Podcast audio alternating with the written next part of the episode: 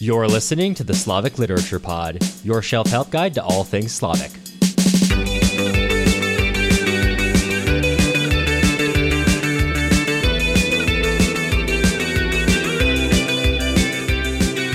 I'm Cameron Lalana. And I'm Matt Gerasimovich. And today we are covering Chapter 1, Part 5 of Vasily Grossman's Life and Fate. That's, I got it right the first time for once. Uh, part 1, Chapter 5. what did I say? Part 5, Chapter 1? Yeah.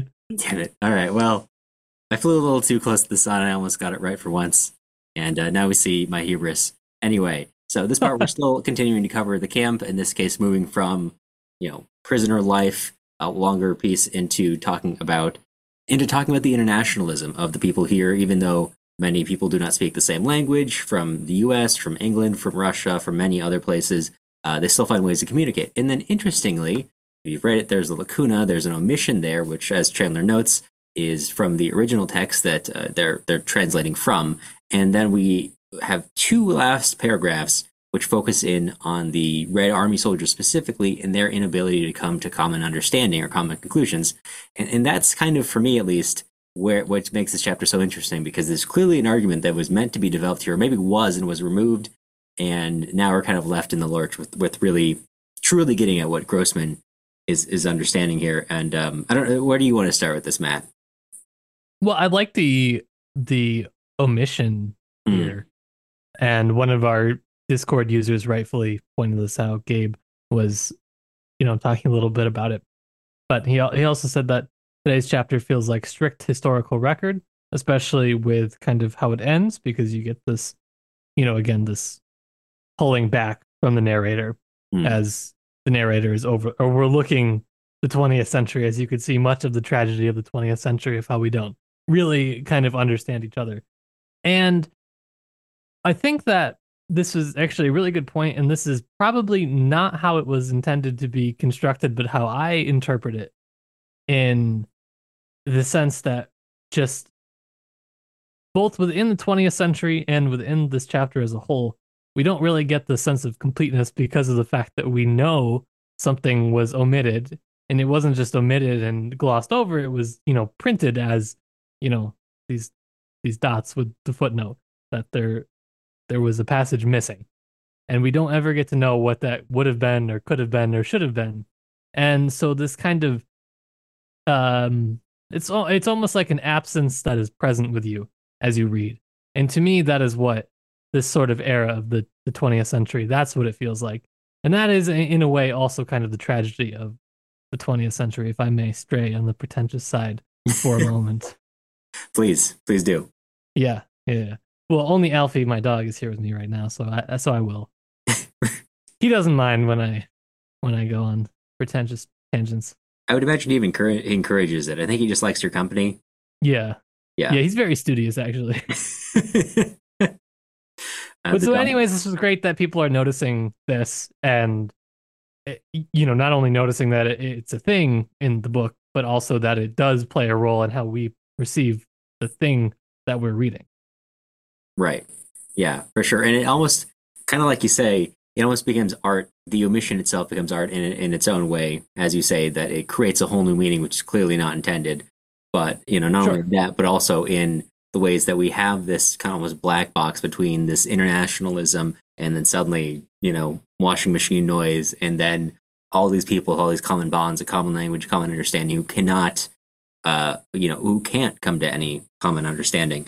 And um, yeah, and, and what is exactly what is Grossman arguing? I can't say for sure, uh, but we certainly can read a lot into it. I'm sure when you read that line, if you're reading along with us, you certainly had a reaction. You had a gut reaction, and maybe went with it. Maybe you started second guessing yourself, but certainly I would bet that you had a gut reaction. Um, some some some something was evoked for you when you read that line. I would imagine. Well, I'd hope so.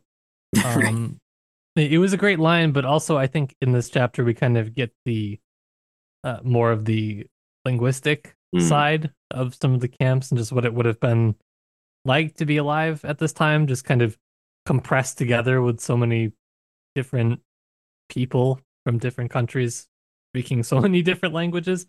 And it's just interesting the words that Grossman notes that they understand in each other's languages. And you have the very low, common, everyday bread, cigarettes, things like that.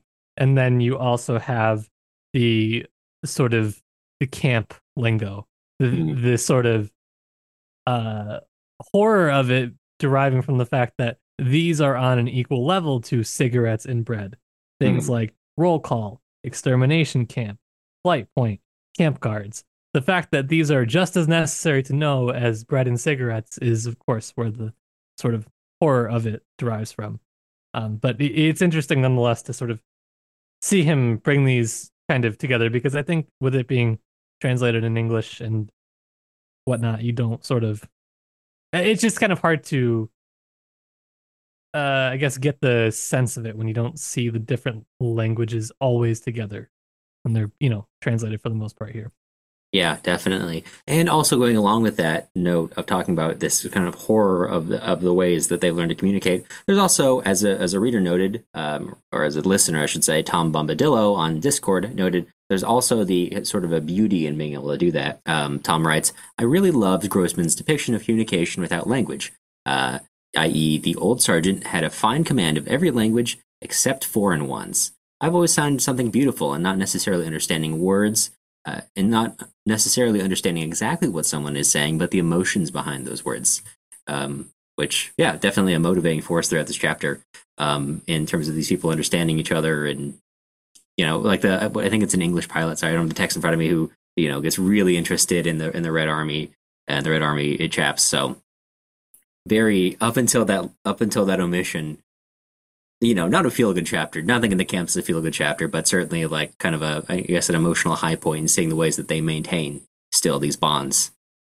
Yeah, I don't think we get anything that's even remotely feel good for another like two weeks until we go back to the, the kind of domestic side. Sure, sure, and that's only setting you up for us all up for a deeper fall. So Yeah, yeah, it is. You think, oh great, we finally get a breath of fresh air, and then Grossman just slaps you with a cold fish, and he says, "No, no breath, no breath of air, no air for you." Back to the reading. you think people in the war got a breath of fresh air? No, that's No, what I'm trying to evoke for you. and boy does he. right. Okay, well, I think that's, unless there's anything else you wanted to cover, everything we had for today. So, in that case, uh, we will see you all again tomorrow.